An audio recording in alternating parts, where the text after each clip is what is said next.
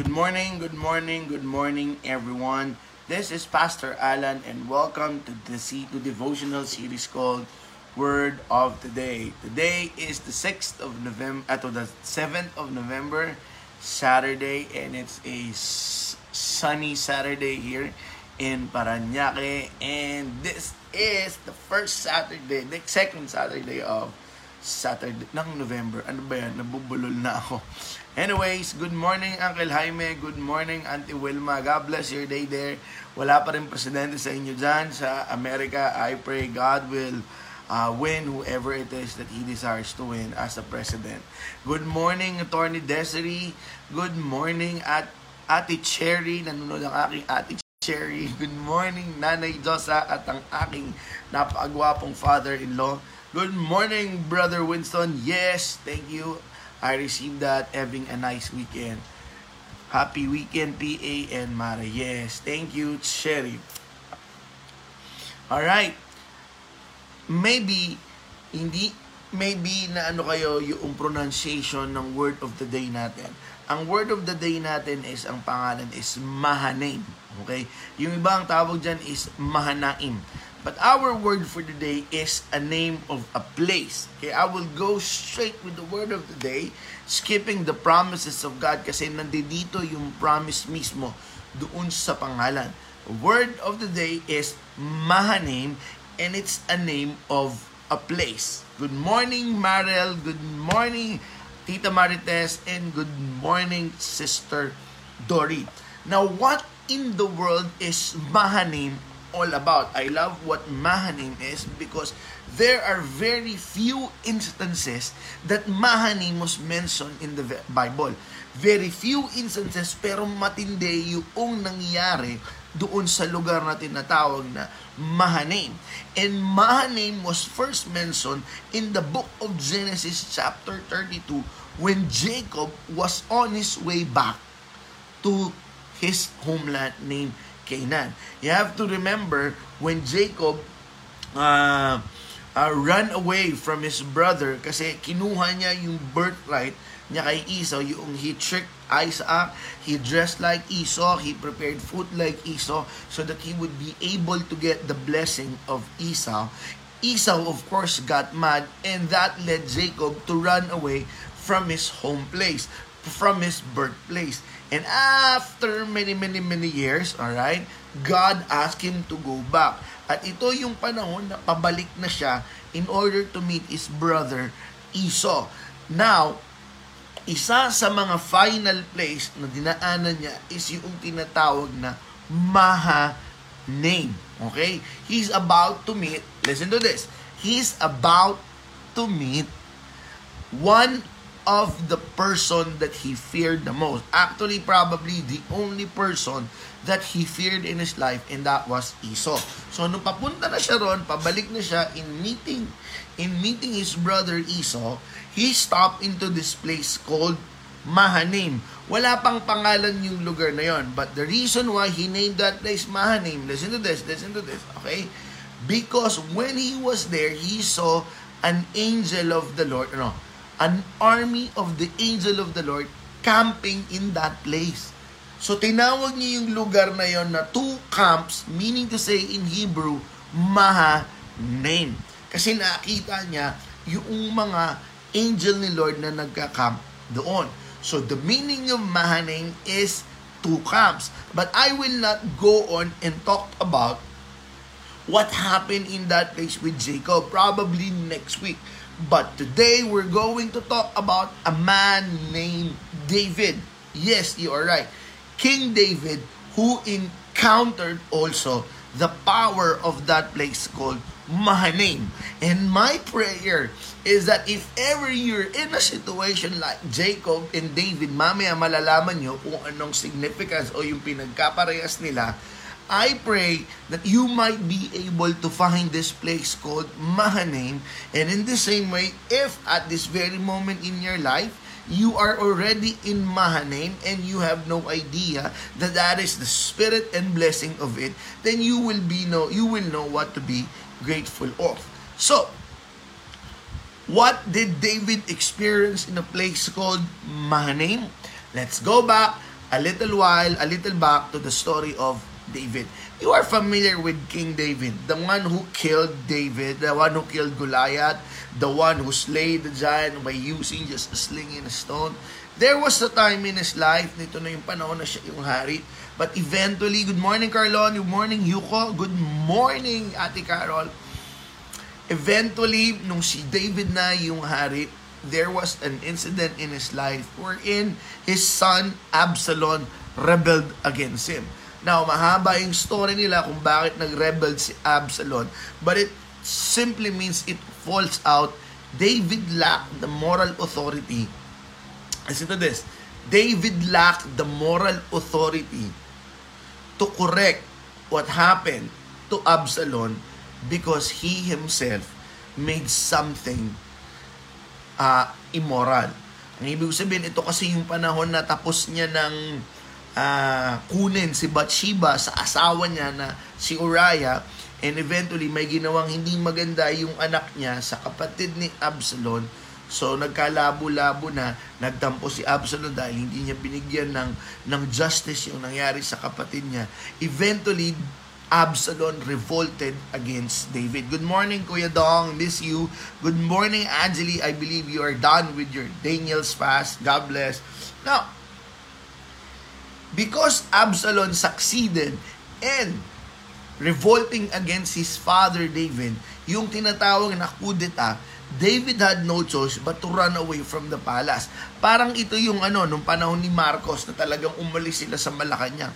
But this one, umalis si David sa Malacanang o sa palace together with his wives, together with his children, together with his faithful army. Because they know, pag naabutan sila ni Absalom, patay sila. And they know it is not the right timing to fight or engage Absalom in a battle. So, nung nagmamadali silang tumakbo, papaalis, papaalis, doon sa palas, unti-unti silang palayo ng palayo. And in those journey, ang dami nilang pinagdaanan. Ang dami nilang mga naharap na tao, ang dami nilang nakasalubong ng mga tao, iba't ibang klase, some good and some bad. Ang pinaka-bad doon si Shimei. Kasi, nilait-lait pa si David. Alam mo yon yung hirap na hirap siya, sinasabi sa kanya ni Shimei, mabuti nga sa'yo, you deserve it. Tapos tinudura-duraan niya, tapos binubuhos-buhusan niya ng bato. And then sabi nung nung army niya na isa, nung sundalo niya isa, let us kill this man. Sabi ni David, no, no, no, no. Let him be. Maybe God allowed him to do this such thing to me. So, ibig sabihin, his journey running away from the palace and all throughout those places, it's been very tiring And it's been very stressing, it's been very painful in every aspect. Ibig sabihin, nung habang naglalakad sila papalayo, sobra na silang plastado. Pagod, malungkot, nangihina, at hindi alam kung ano ang gagawin. They were in a state of very, very, very vulnerable. Vulnerability yung talagang state nila nung panahon na yun. Running away from Absalom. But then, okay, ito yung natanda nila. They are in stress, they are tired, they're in fear, they're hunger, and they're thirst. And then, in 2 Samuel 17.27, it says there, When David came to Mahanaim, here it goes. When David came to Mahanaim. Now, I don't know if David intended to go really to Mahanaim so that he would be able to meet some angel of the Lord and ask for help. Sometimes, pag sobra talagang bigat ng pinagdaraanan mo, kailangan mo talaga ng divine intervention. I don't know kung talagang sinadya niya because he probably heard his great, great, great, great ancestor found a camp of angels there and that is why he went there to ask and look for the angel's help. But eventually, when he arrived at Mahanaim, he did not, he did not saw angels. There was no angels camping in there. But eventually, he met someone portraying an angel. And there, he met a guy named Barzillai. Okay? Sa darating na panahon, pag-uusapan natin yung Barzillai. Now, what did Barzillai do, did to David while he's in Mahanaim? He gave David, together with his friends, probably his servants, he gave him food, he gave him beddings, he gave him uh, any kind of materials that can make the life of David comfortable during that time. In short, he gave everything that David exactly need at that moment. So what is a Mahanaim? Mahanaim is a place wherein you can meet the right person. The right person that will give you exactly what you need. Especially in the time of trouble, in the time of tiredness, in the time of fatigue, in the time of great pain. Mahanaim is a place wherein God sent a man or God sent His help in a place, in that name, in a name called Barzillai. Alam nyo, nung dumating si Barzillai, pinakain sila, nakapagpahinga sila. And eventually, eventually, after that, lumakas sila. At nung lumakas sila, listen to this, David mustered his soldiers and they engaged in a battle between the army that rebelled against him, led by his son Absalom and his army. And that's the day na nanalo sila. And David got back his kingdom. Why am I saying this to you? Alright? Imagine if hindi dumating si David in that place called Manahaim. Hindi niya makikilala o hindi siya pupuntahan noong kaibigan niya na si Barzillai. And if Barzillai did not come, did not come in that place, hindi sila makakakain. Hindi sila makakapagpahinga. Just imagine kung inatake sila ni Absalom, pagod, gutom, malungkot, that would be the end of David. But eventually, in a place called Manahaim, in a place called Manahaim, God sent His exact help that David needed at that time. Alam mo, kasama nung si David umalis sa Jerusalem, isa sa mga anak na kasama niya nung panahon na yun na tumatakbo is the guy named Solomon. Si Solomon, nilala naman natin si Solomon, siya yung pumalit kay David and eventually he became the one of the wisest king ever lived. And when it's time to write his book, maalala niya yung nangyari sa Manahim. And he wrote in the book of Proverbs verse 17, verse 17, sabi niya, A friend loves at all times, and a brother is born in a time of adversity. Look at that. A friend loves at all times, and a brother is born for a time of adversity. Kasi he was able to witness and he was able to experience in a time where nobody believed, almost nobody believed in his father. In a time wherein David was hanging by a thread just to keep his seat as a king. In a time where their lives is very very much at danger where everyone's supposed to run away from David in a place called Manahim a guy named Barzillai run towards David to help his father David. That is why sinabi niya if I may paraphrase sa panahon ng pagsubok dun mo makikilala ang totoo mong kaibigan. In a time of adversity that is the time wherein your real friend will be born or where your real friend will appear. Good morning, Seltong, and good morning, Sir Gani. And that is why Manahim. Manahim is a place where Jacob saw angels camping. And eventually, those angels that he saw helped Jacob with this journey. But in the time of David, he go to a place called Manahim to meet also an angel. But it goes by the name of a person named Barzillai. And Barzillai help him with what he exactly need at that time. So for this Saturday, as we end this week, how are you? Are you experiencing the same thing the way David, a mighty, powerful man in his time, nakaranas ng helplessness, nakaranas ng takot, nakaranas ng pagod, nakaranas ng takot at a sense of danger. And he was on his way running away towards all from that. And eventually, he came to a place, Manaheim, so that he would be able to receive help. How about you? Are you in search in a place called Manaheim? My prayer is that you may be able to search that place. So in that place, makikilala mo yung totoo mong kaibigan. Remember, couple of days ago, I talked about when you go out into this world, it is better to hold hands kasi may kasama ka. And that is why when Solomon wrote that, a friend is loyal at all times, loves at all times, and a brother is born in a time of adversity.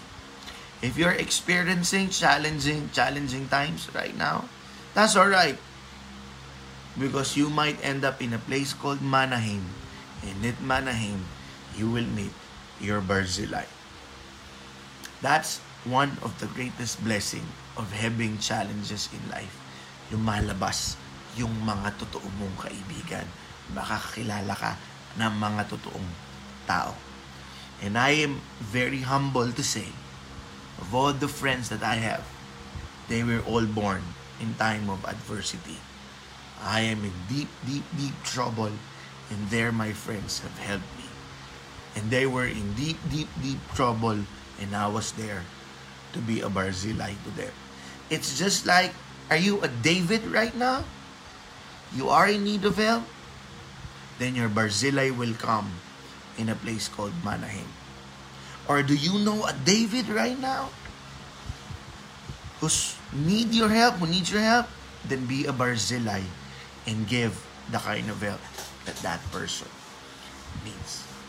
Yeah, brothers and sisters in Christ, meron dito nanonood in a replay, mga pastors, my challenge is this. Let our churches, let our place be a place called Manaheim, wherein when they go there, they would be able to see angels. They would be able to receive help that they cannot find from the outside world, but they would be able to find it in our church. If you once upon a time have received help in a place called Manaheim, hindi mo lang alam na yung pala ang tawag doon, then be a Barzillai. Look for others who's in need of your God-given help. Because I believe, once upon a time, dumating ka sa lugar na kailangan-kailangan mo ng tulong and God sends someone to help you. As we close this Saturday morning, I want you to know to all my friends out there watching this, let us go to that place called Mahane. And I'm grateful kasi yung karamihan sa inyo nakilala ko in times of adversity or in times na may problema tayo. Thank you very, very much. Good morning, Doc Elsa. Yes, Kuya Dong. Good morning, Ate Zina. Okay lang, replay na lang, Ate Zina. Alright, Mahane. Next week, we will talk about more about what transpired in Mahane. Go to that place, and there you will meet and meet your real friend. Let us pray. Lord, good morning to you. Thank you for allowing us to learn about the meaning and importance of this place called Mahanaim. In a time where a powerful man like David became or feel helpless, felt helpless, he went to this place and there he received a divine help by the name Barzillai. And because of that help, he was replenished, he was strengthened, and in the same way, he was able to think clearly and won the battle. Lord, itong mga kaibigan ko, alam ko sa buhay nila, naranasan na nila yung lugar na mahaning at doon sila nakakilala ng mga totoong kaibigan. Salamat po, kahit ako, marami kong mga totoong kaibigan because of a place called Mahaning. And Lord, ang challenge ko po sa bawat isa, lalong-lalo na rin po sa akin. Let me be a Barzillai one that would be able to help people who's in great need.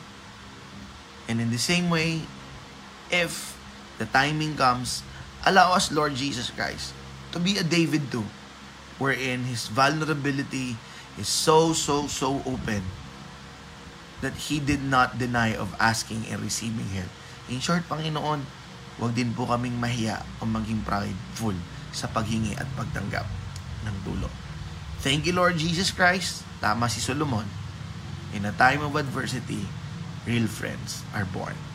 In Jesus' mighty, powerful name, bless the lives of my friends who are watching right now. Amen. All right, everyone. Good morning and God bless. See you. Oh, oo nga, Auntie, Auntie Wilma. Pangarap natin yun, makapunta tayo sa Israel. Puntahan natin yan. Sige, Auntie, if God's willing, in God's grace, we will be able to go there. Balik tayo sa Israel and puntahan natin yan, Mahane. God bless! At Tita Marites, thank you for always being there. Yes, Tita Marites, it's your welcome. See you, see you on Monday, everyone. Good morning, Evelyn.